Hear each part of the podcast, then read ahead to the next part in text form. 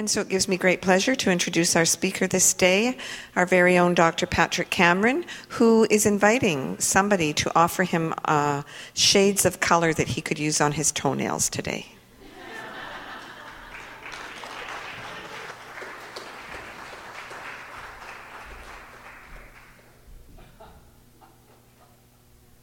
Oh, golly. I said at the first service that it's the first time my toes have ever been seen in public because I found these shoes. I went shopping in my own closet yesterday. We had a, we're packing some things to move to another house. And I said, hey, there's stuff I haven't seen in 10 years. So, yep, yep. Um, so let's, uh, let's sing a song and say a prayer and, and share some ideas. All right. And if you'd like to stand to do this, please feel free. If not, please stay seated. The words to the song are right there in this very room, and Stefan's going to accompany us.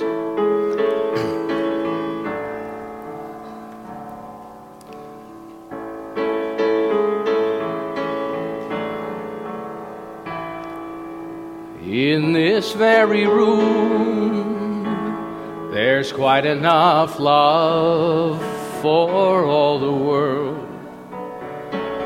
And in this very room, there's quite enough joy for all the world. And there's quite enough love and quite enough power to walk through our every fear. For Spirit, one Spirit, is in this very room. In this very room. In this very room. so I invite you to know with me in this moment as I recognize that one power, that one presence, that one life. And that life, that unseen force for good, I claim as my own. And I invite you to allow my words to be your words in this moment if they fit. If not, let them wash over you. But what I know in that, that observation and in that frame of mind and in that perception is that my life and Spirit's life are one. It is not un, a force from outside of me, but it is a force that lives within you and I as well. It is a power for good. And so I know that I move into that conversation this day, that the sacred music and the coming together of the collective enhances and supports each and every one of us in that spiritual practice of devotion, of coming together to hear the music, to hear the message, but also to listen to ourselves at a deep level. And so I celebrate all of that. I celebrate you, your journey, your gifts and talents and possibility and potentiality. As I celebrate and support that for you, I celebrate and support it for myself. And so that both of us win in this equation, and I just give thanks for that. I know that this day is blessed in every good way, good way. Whatever people have come in search of, the answer, the experience, the insight, the peace, the, the, the space in their own minds and their own hearts to put down something that is troubling them. Whatever it may be, it is available here and now. And so I'm so grateful to be part of that with you. I give thanks for this beautiful day, for this opportunity to be alive, for the opportunities that tomorrow contains, for the dreams, the aspirations we have for ourselves and those we love, and for this planet. I give thanks, and together we say, and so it is.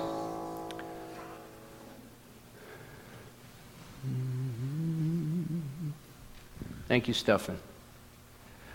All right. Well, we've been doing a month of. Um, spiritual practice for this month of July. Because spiritual practice, we're the Center for Spiritual Living. So, what does that mean? Is God's available everywhere. Everywhere. In, Deepak says everywhere in general and nowhere in particular. Until we become involved with the conversation, I believe. Because when we start to invite, when we create the invitation, then God becomes more particular and, and, present in our experience. And it's just the way it works, not just within this community, but within all communities. And so, in doing the research for this, I was looking up um, businesses. I pulled up a couple of books that are wonderful. One is called Sacred Commerce Um, you can buy it online. We didn't get any in the bookstore. I've had it for a number of years, but it's a wonderful little book by Matthew and, and uh, Terces Engelhart. And they are business owners, and I'm going to use a bit of, of their stuff today because uh, the, the subtitle is Business is the Path of Awakening. Because we all work. In the people I talk to that are, retired tell me they're working harder now than they did when they were working. So we're all still working, retired or not. But in, in looking things over, it talked about how important a vision statement is. Our vision statement is a vibrant spiritual community. How many of you have a personal vision statement? Yeah. Okay. It's really important because it gives you a focus, it gives you direction to move in. And so, vibrant spiritual community, I looked up vibrant. Vibrant is spirited, lively, full of life, energetic, vigorous, vital, full of vim and vigor, animated, sparkling, effervescent. Vivacious, dynamic, stimulating, exciting, passionate, fiery, peppy, like peppy. Huh? Anybody peppy today? And feisty. The antonyms are listless and dull. Just saying. Vivid, bright, striking, brilliant, strong, rich, colorful, bold. So it's an aliveness. It's vibrant spiritual community. We're a spiritual community. So what we know is, as Dr. Holmes said, that what's important is that while we are alive, that we live. And so what, what, what my experience has been in doing this work and, and uh, observing the conditions of my own life, because that's been the, the, my schoolhouse, is that what many times happens is circumstances in the environment around us inform our, our, our state of being. The, the, uh, there's a Zen saying that there are three great mysteries air to the bird, water to the fish, and being to the human. Air to the bird, water to the fish, and being to the human. And so the, the, the, great mystery is about is, is our lack of, or at least my lack of awareness and mindfulness about my state of being. And so in all of the research and all of the, the literature that I pulled up for this, that being is not a real popular idea. Humans are always trying to manipulate the circumstances of their lives. Is that not true? In other words, that happiness and fulfillment are contingent upon the right circumstances and the right results. I mean, that's just that's kind of the way we're, we're raised. I mean, that's how we were domesticated as children. You know, you get good grades in school, and there's uh, something that's favorable. If you don't get good grades in school, there's something that's unfavorable, or you are not thought of as highly.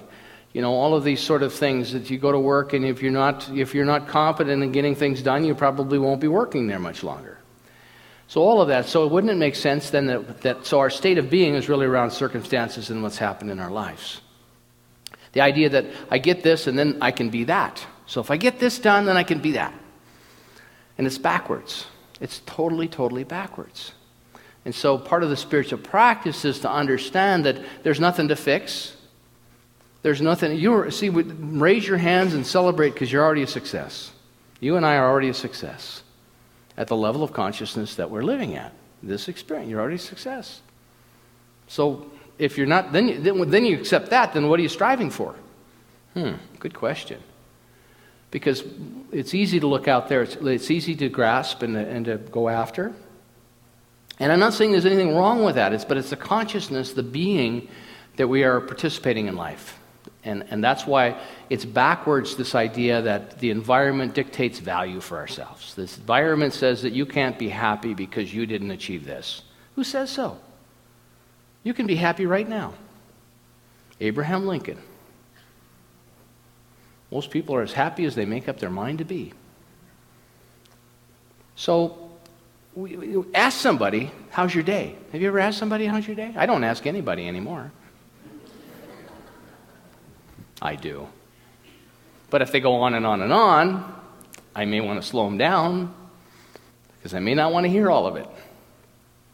So typically they respond based on something that happened or circumstance that occurred as a reason why they're happy or they're disappointed or they're hopeful or they're, they're, they're fearful or anything in between. So I want to share with you um, something that I think is really important around this idea of being.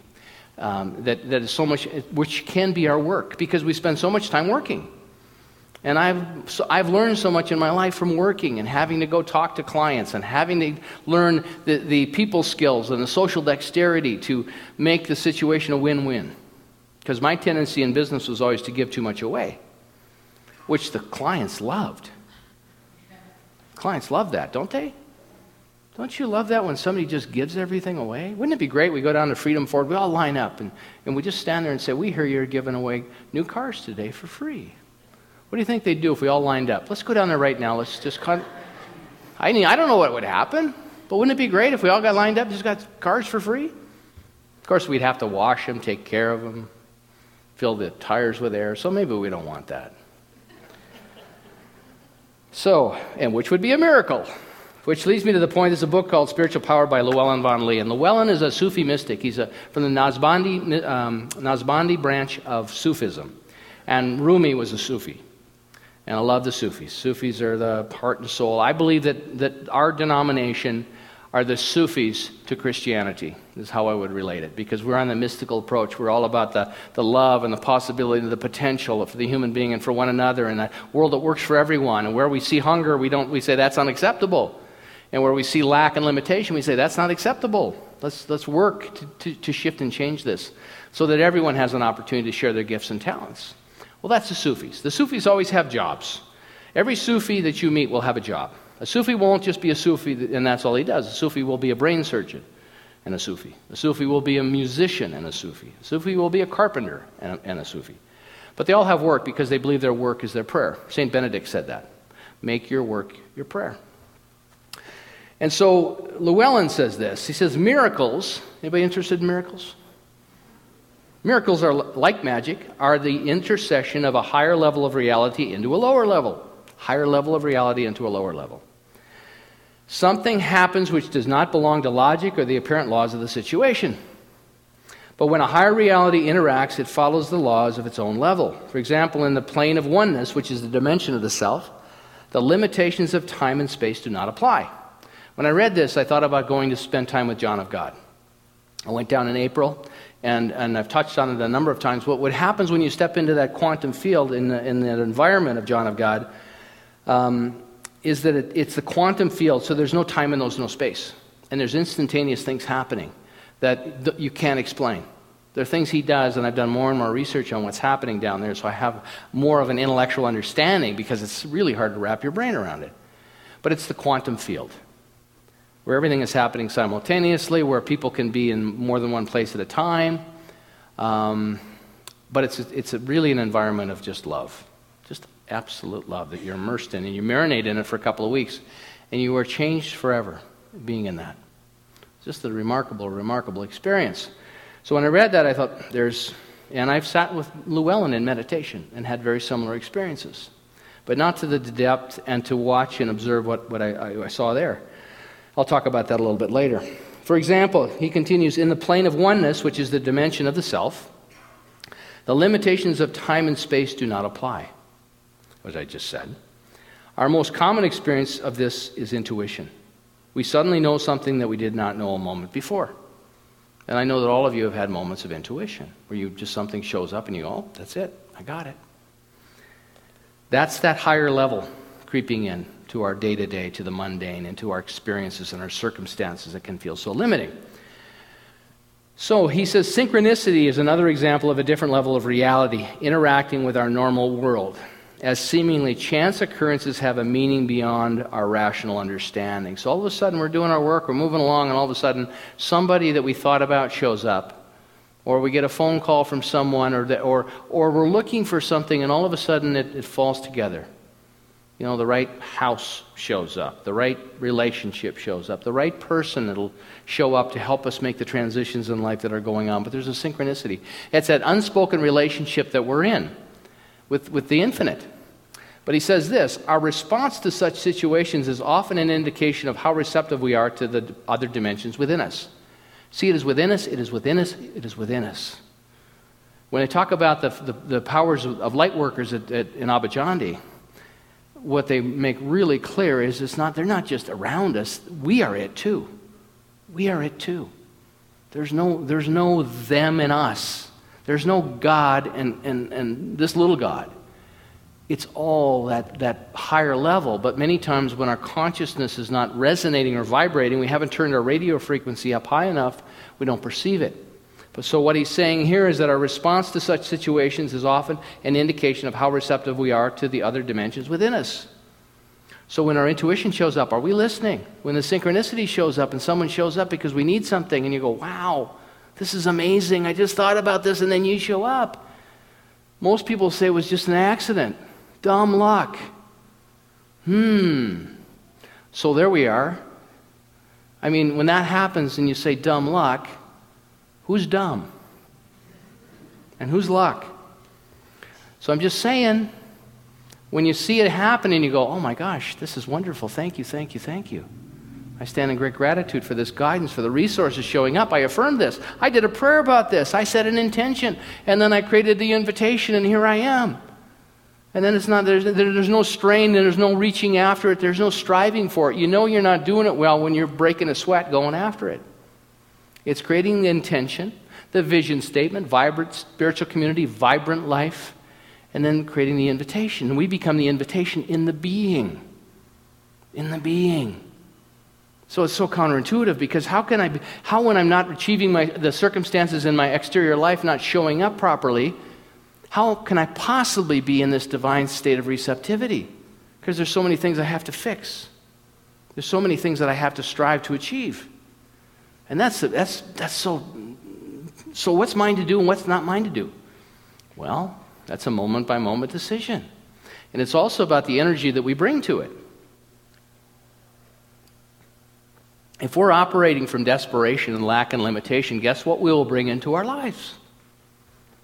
We'll bring desperate people into our lives. And then what we get to do, and it's nothing wrong with it, because you can sit around, I did it for most of my life. Sit around with desperate people and talk about how desperate we both are.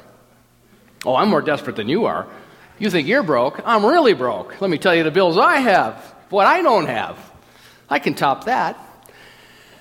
But, but uh, and, I, and I say that in a uh, humorous way, but, but a lot of that is, is people's spiritual practice. And then we're looking for the miracle. God, I need God to help me. And this is a big one. I need it. See, I'm buying lottery tickets now. And I tell you why I'm buying them because it's like, I'm open to anything, any possibility. I don't buy them and then stand out the store and wait for the, you know, the, the numbers to be drawn. I got two free uh, plays and, and $4 back this week. I'm pretty proud. You know, thank you so much. But I'm like, I, I, tell you, if I win that, you know, they, there's a 50 million for Lotto, big one. I said, if I win that 50 million, I'm taking everybody in the center to Abadiânia. We're all going to go together. but it's like, I can do something really good with that, you know? I get I, coming back from there. I, I, there's so many things have happened that I, I continue to incorporate. But, but the point being is that so, how open are we to this, this guidance, this presence, this intuition? And, and, and, when we feel isolated, and we feel alone, and we feel sad, and we feel like, oh my gosh, life is so hard, it's not that that's not um, true. It's just it's not very productive. It's when we find that we, and, and we need to allow ourselves time to grieve. When things die, when things change, we need to go through the process of letting it go and grieving it. It's not about jumping onto a new idea and affirming over it and doing the spiritual bypass. But we just, I can do a much better job of letting go of stuff you know, just releasing. Releasing. I want to become a master at releasing. Because I got all this stuff I'm carrying with me that I don't particularly want to carry anymore. So, how, how am I listening? Do we even notice these moments when the inner world reveals itself? And if so, do we acknowledge the value of their meaning, allowing our lives to be nourished and guided from within? So, if all of a sudden I'm developing this, this, this capacity, this skill level to listen more deeply and to pay attention to what's happening around me, and then am I using the information to guide me and direct me and to say, I choose this, I say no to this. And then my yeses continue to get bigger. So it's easier to say no to the things that no longer work. Because the things that I say no to now worked for me for a long time. It's good that I learned how to work really hard. It is. Because I'm not afraid of working. But when I start to slip back into that, I go, no, no, no, no, no, no, no. Because you made a new agreement. Your yes is, is, see, I love this. Someone shared this with me last week, said, I only do this is for me now, but I'll share it with you out loud. I only do the things that only I can do. I only do the things that only I can do. Where in the past, because I, I got busy working all the time, I did everything or thought I had to do everything. What a huge shift. And it's not because I'm lazy. Because for a long time, what was alive for me was you're lazy. And so, in order to push lazy down, I would do more and more and more stuff. So, if I had two jobs going, if I had two remodels going in a kitchen, I'd sell another kitchen. And then I would be exhausted and so tired that I couldn't come home and prepare a proper meal. So we'd take the family out to eat all the time because there wasn't time for the family and there wasn't time to cook. And then I was driving from job to job to job, so my gas bill in Los Angeles would go from $150 a month to $750 a month. So, and, and I was on the road all the time. And I was sleeping in my car, and I'm listening to books on tape, and I'm taking notes, and I'm spiritual, and on and on and on. And I'm miserable. And I'm working harder, and I'm selling more jobs so I can pay for the meals and pay for the gas, and pay to go to the chiropractor, get my back adjusted every week. I mean, it goes on and on and on. It's like, this is nuts. But I have to tell you, I stand here with you, it was part of my curriculum. It brought me to the point where I really get, I only do what only I can do. Do you like that? I like that. I only do what only I can do. Because then I get to focus my energy and my time on what I want to develop and nurture. And there may be things I decide that I only want to do that but I don't have the skill level to do it. But then I go about the business of developing the consciousness and the skill level to do that well. You know, we, we, we have, 50% of it is the physical plane. Isn't it great? See, we have the advantage. The light workers, the army of light that they talk about in Abadiânia, they don't have physical form. They don't, they don't operate at this level. We have this wonderful, rich, and powerful opportunity to, to function at this level. Carrie came in this morning. I haven't seen Carrie in months. Her daughter's down in LA studying acting. You know, and I was an actor for a long time. And, and all the wonderful stuff I learned by that. And you're around people, you have a mental equivalent, a possibility with that. But here's this wonderful opportunity for this wonderful young lady to have her dreams fulfilled and to meet people and be stretching. And if you're not in physical form, I don't know what you do. So it's wonderful to have these bodies. It's wonderful to have these minds. It's wonderful to make choices. Decide what we're going to study. Decide and choose what I shall be an expert in so that then I can stand before people and say, I only do only what I can do. Makes it simple. Then what's my vision statement for it? Well, I'd like to live a vibrant life. I'd, live, like to live an abundant life. I'd like to live a powerful life. I've got to check my time here. What time did we start, by the way? People are always asking me, what time do you start? I said, I don't remember. I, Laura gets me over here. She drives me over and stands me up here. So in Matthew Engelhart's uh, book, because I want to talk about, well, I'm going to do Llewellyn first, and I want to honor the, our time today because I just I get wound up and then I go on a little bit too long, and I don't think that that's. I choose not to do that today. Llewellyn continues about this because I want to speak to this, and then I want to give you something really practical, really grounded that you can take with you. So if this doesn't make any sense to you, let it wash over you. But what he has to say about this, now he talked about, he talked about oneness, he talked about intuition, he talked about synchronicity. He talked about us being, making ourselves available to how we're being informed. And, it, see, and part of that is the invitation. So if I'm always being guided and informed and directed in every decision that I make, and, and I have a practice where I sit and I listen, which could sound like meditation to some, or it could sound like the moments of thought that bubble up when we're in the shower or when we're in between the tasking that we do, See, that's why carpentry was such a wonderful thing for me. As I got better and better at it, it became more of a meditation because I became more proficient and more proficient, and then I could, and then I could listen more at a deeper level. And so then when people would come in and ask me to, to do counseling with them, what I had already established in my own awareness because I'd been listening, I'd say, okay, I'm going to listen with my ears, I'm going to be present, but I'm also going to listen with my heart. And so a lot of times the things that would bubble up for me in the conversation would be something that I could feed back to the individual because all of a sudden what we tra- create is a sacred covenant of something that's powerful and wonderful and we're giving birth to newness. But in order to give birth to the newness, those things have to bubble up so that you can look at them long enough, as Dr. Holmes said, so they no longer have power over you. So I want to share, Llewellyn, why we're doing this, why we're alive today, why you and I are on this planet right now. I think it says it in this next paragraph. So, such occurrences as the synchronicity, the oneness, the intuition occur. Such occurrences may lead us to, down previously unexplored pathways. Our intuition can take us there, the synchronicities can take us there. They can open us up to a wider perspective. And what could be the effect of such occurrences on a collective level? for all of us. See, there's no private good. Holmes talked about that. What could happen on a collective level? Could they, could they free the collective from its present patterns of identification?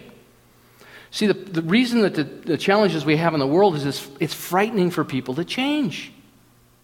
I mean, it's frightening for metaphysicians to change. We teach newness. I'm part of the leadership council now. Most of our time in those meetings is, is managing the social implications that are going to happen when we tell the membership change is happening. We are going to be canceling our 2014 Asilomar conference because people aren't showing up anymore.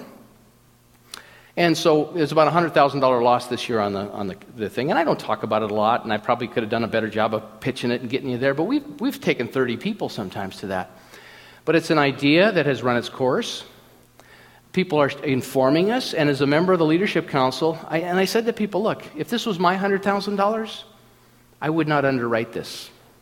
And so it's those hard decisions because a lot of people are really attached to that beautiful, it's a wonderful, wonderful event. It's great to go there. But people aren't showing up. And this has been happening for a number of years, number of years, number of years. And so I think the lesson is it's time for newness. We can do conferences. We want to get together. We love hanging out. But why does it have to be this at this point in time?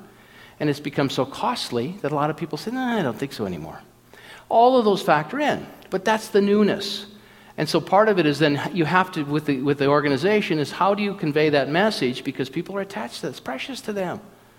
There's a book uh, called How NASA Builds Teams, and there was a quote that I pulled out the other day that said that most, most um, uh, um, environments and most organizations, 50% of the cost is social. How NASA's built teams. It's a wonderful book. 50% of the cost is social. I would say for our organization, 90%. 90%, because we're all about the love. We don't want anybody to be upset. Oh, you're upset? Oh, come here, let's talk about this. Let's slow down. Oh, we can go to Asilomar. How many more times do you want to go to Asilomar? Because this year it'll be 100 grand, next year it'll be 150. And are you willing to underwrite that? It's a question I have. And I say, no. I don't think that's good use of resources. But I think we can do regional events. There's things that we can do online. There's all kinds of things we can do. But we need to go on sabbatical with uh, Asilomar. Sabbatical is an old Jewish term. Every seven years, the farmer would not plant, he would spend a year studying the Torah. Let's take a year off. Let's see what emerges. We'll be okay. We'll make it. But it's uncomfortable. So, what could be the effect of such occurrences on a collective level? Could they free the collective from its present pattern of identification? So, I shared Asilomar with you. Our present our uh, identification is this is our movement and this is where we go. we don't go there, what's going to happen? Or would they brighten it into clinging more tightly to what is familiar? If there is going to be a collective opening to a different level of reality, then there needs to be those who are prepared for such an occurrence. See, you and I are the, are the army of light, preparing our consciousness so that we can t- stand for one another and stand in the change and stand in the transition and say, and be able to look at one another and say, it's going to be okay.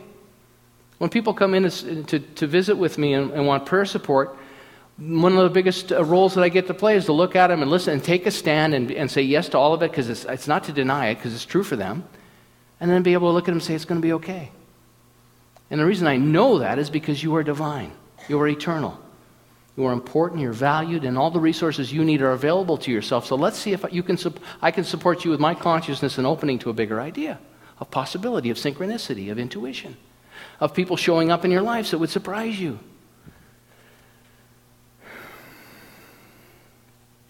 I want to repeat that. If there's going to be a collective opening to a different level of reality, then there needs to be those who are prepared for such an occurrence.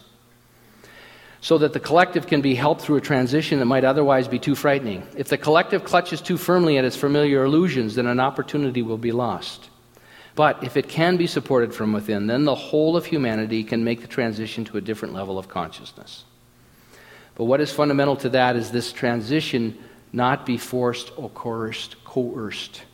Humanity is being offered a quality of freedom, a quality of freedom, not a new conditioning.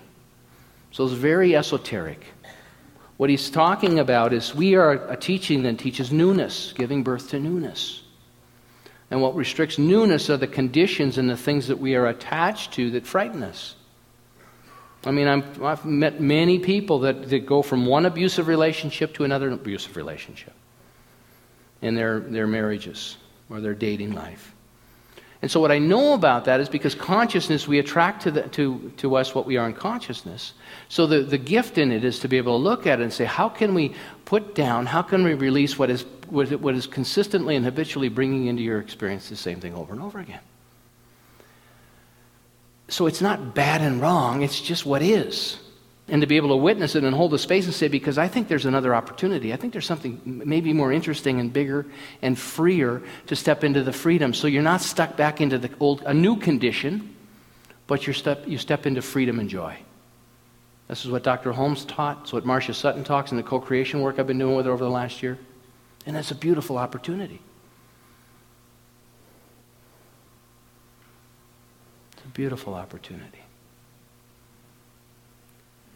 So that's the bigger call. We're a movement that says we want to create, help create a world and support a world that works for everyone. Well, what does that look like? Because I may, I, what I, you know, I mean, put me in charge. I know what the world should look like for everyone. What it's talking about,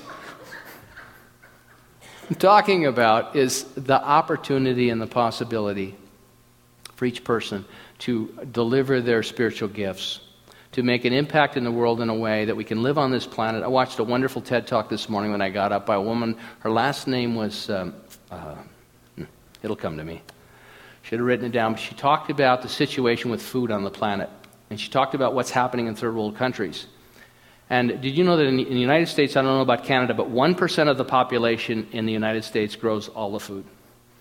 Big, big commercial farms. And what she was talking about, she's from Amsterdam, and I'll um, her last name was Florence. But she talked about in the third world countries where people are bent over with hoes growing their own food. And she said, What we need are quick and fast and innovative ways so that we can me- mechanize, not on the big scale that's been done in the West, but so these people don't have to labor so hard to feed themselves and be more productive with their fields. And so they're way ahead of the West over in parts of Europe with this stuff. But it's, see, it's giving birth to the new idea because the model isn't that only 1% feed the, the 99%. I mean, that works for us in the West. But, and it's also not these, you know, have you ever been to the farmer's market? You know, where you have the boutique farmers and you got the little jam that only, I mean, if I, what I know is if I go to the farmer's market, take $100. So I can go home with three items. I mean, it's, it's very, very elite practice. You know, I mean, I, I go armed with cash, and Laura, and Laura will say, Well, we're out of cash. And I said, Well, we've only been to two booths. And I don't want to stand in the line behind everybody else at the ATM machine. But it's, it's just not, that model doesn't work either. But it's wonderful to have the abundance in your life to do that. But anyway, there's all kinds of things happening around this thing. And so that's part of that potentiality. That's part of that gift. That's part of the insight. It's part of the beautiful gift of the internet so we can share information, we can share ideas, we can empower one another. I love TED Talks. So I want to share this. So that's a very esoteric why we're here, why we're doing this stuff. What are we giving birth to? But if we're if it frightens us, how can we be there for one another when change wants to happen? I mean, if you've raised kids, I, you know, I, I told a story as a kid that I, I told my grandfather there was somebody living under my bed and I couldn't sleep, so he came in and he cut the legs off the bed. I said, There you go. And so then I made the story up that he's living in the closet. He said, Well, you're on your own, kid. I want to share this, this beautiful story about uh, from, from uh, Matthew and, and Engelhart. They, they have a business. Business is a, a, path of awakening, and they have a business called uh, Gratitude Cafe. It's in San Francisco. And uh, it's quite, you can go online and see them being interviewed. But he tells his story, and I can really relate to this. He said in, in, in upstate New York in 1984, I was a father of two and by d- default a carpenter of C minus quality. Boy, can I relate to this guy's story. We lived hand to mouth. When one job ended, the phone would ring with another prospect, and I deemed myself spiritual and professed that God provided just enough, just in time. I was winning at the just enough game. Anybody done just enough game? There's the invitation. Just enough. Made it to the end of the month and still had money in the checking account. Sweet. And then a prosperity book came to my attention that gave me permission to be spiritual and have money. Whoa. Not in the church I grew up. And I took it on with a vengeance. I started being a millionaire with no evidence. See, there's our part being a millionaire with no evidence. So, this is what he did. This is his formula. So, I love this. And this became his work. He said, I drove our $400 Saab automobile like a limo. So, how are you going to drive home today? You might be getting on a $250,000 city bus to take you home. Your chariot awaits. Huh? How many people are traveling like that? I started to cherish money, not for what it could buy. This is a really key piece here. Cherish money not for what it could buy, but for what it represented the quality of abundance that permeates all creation. The quality of abundance that permeates all creation. Our divine nature, as Holmes says in the Science of Mind textbook, is abundance. Abundance, abundance, abundance. And the only reason abundance isn't showing up in your life, and I'm not just talking about money, I'm talking about quality of life, I'm talking about health, I'm talking about vitality. I'm talking about opportunity, I'm talking about creativity, I'm talking about the right people by the, by the rights of synchronicity and intuition show up in our lives and go, oh my gosh, this guy has exactly the right project in mind that I can fulfill. So we can partner in this in a way that's just amazing and beautiful. I mean, there's all kinds of possibilities. People are succeeding in wonderful ways every day. He said, I, he said I, I, um, I started to cherish money not for what it could buy, but for what it represented the quality of abundance that permeates all creation. I put post it notes all around me that read, I love money and money loves me. I gave post it notes away at the first service. I ran out of them. So people are home right now writing, I love money and money loves me. I changed my name to Mighty Millionaire Matthew. I'm having cards made up this afternoon. Guess what? Millionaire eventually showed up. At that time in my life, no one would have placed bets on my financial prospects, but out of the many miraculous and unpredictable circumstances, which sound like synchronicity to me, I, I, created a lucrative fashion line and clothing factory in an old dairy barn in the Finger Lakes farm country, which is upstate New York. Been there, it's beautiful. And to the surprise and dismay of the grandees of 7th Avenue, which is New York, my outer circumstances mirrored the shift in my inner life as they always do. My outer circumstances mirrored the shift in my life as they always do. But see, what we, you and I get to do is shift them and keep them shifted. When I was in Abadiânia, and they say, This isn't fairy dust here. You can come down here, we can help you heal something. But your 50% is to reach for the highest thought possible at all times. What's the highest thought possible at all times? And that's what he did. So part of his practice became post it notes. He started to call himself in a different way. He got into his vehicle and drove it in a different way. He started to live as a millionaire despite the evidence in his life. And he did it because he was called to it not so that he had a bunch of cash to spend, but he wanted to duplicate the divine nature of the infinite in his own personal experience, which is abundance. I got flowers growing all over my yard. Every year I love plant, planting the flowers. My neighbors think I'm crazy. I got flowers going everywhere. It takes time. I got to put water into them. I talk to them. I love them up. I, I miracle grow them. I ask Bruce, how do you get the flowers to grow so well at church? Says, I miracle grow them every day. Thank you, Bruce. He's right there. If you want to know how to grow flowers, it's thank you, Bruce. It looks beautiful out front. But see, that's care. And I've made a commitment to it. And so, are my flowers more precious than me and my consciousness and my life? There's things happening here. There's amazing, amazing things happening here since I've come back, especially from John of God. I realize I don't have to do all this. I've still got that mindset. I got to do it all. Some people would say, "What about a different facility? What different idea?" And I go, "Oh my God, that's, uh, that's way too much work. I'm only one carpenter. That's going to take a long time." That's old thinking. That's old thinking. What if it was easy? What if it happened because it was a bigger yes? Because we were, we were uh, such a wonderful hub of possibility and support. So anyone that shows up for a day, for an hour, for a week, or a lifetime could get resources that this is like a way station on their spiritual journey. You pull your horses in, you say, water them up, and, and get something to eat, and we're back on our journey. And we could do it for all over the world. And we could have programs here around youth, around, around uh, preschool. We could have amazing weddings going on here, which we don't really exploit as well as we could, and utilize. All kinds of ideas. But what I realize in my own mind is that I got to get out of the way of this. I'm the problem here. Every time it comes up, I'm like, too hard, too much work. I won't live long enough. I'll leave everybody with bills. Hey, you're going to have bills after I go anyway. It's my knowing. So we're, we're, we're working. We're always working, whether we're retired or not. There was a lady that was being interviewed for a job. She went in, and the man was interviewing her and got to the end of the interview and said, Mrs. Harris, are there any other things you've done or achieved in your life that might be valuable for me to know that might, you know, be uh, influence me, us here, whether we hire you or not?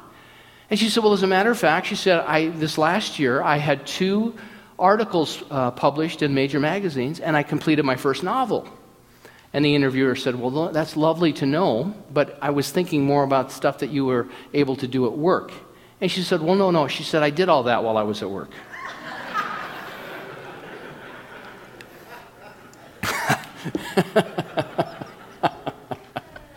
I couldn't resist. Anyway, oh golly, I wasn't going to go along. Well, so much for that plan. There's always next week. so, so, but isn't it, isn't it interesting? And see, what are we saying yes to? What are we agreeing to? And isn't it wonderful to know that it's, it's all within us right now?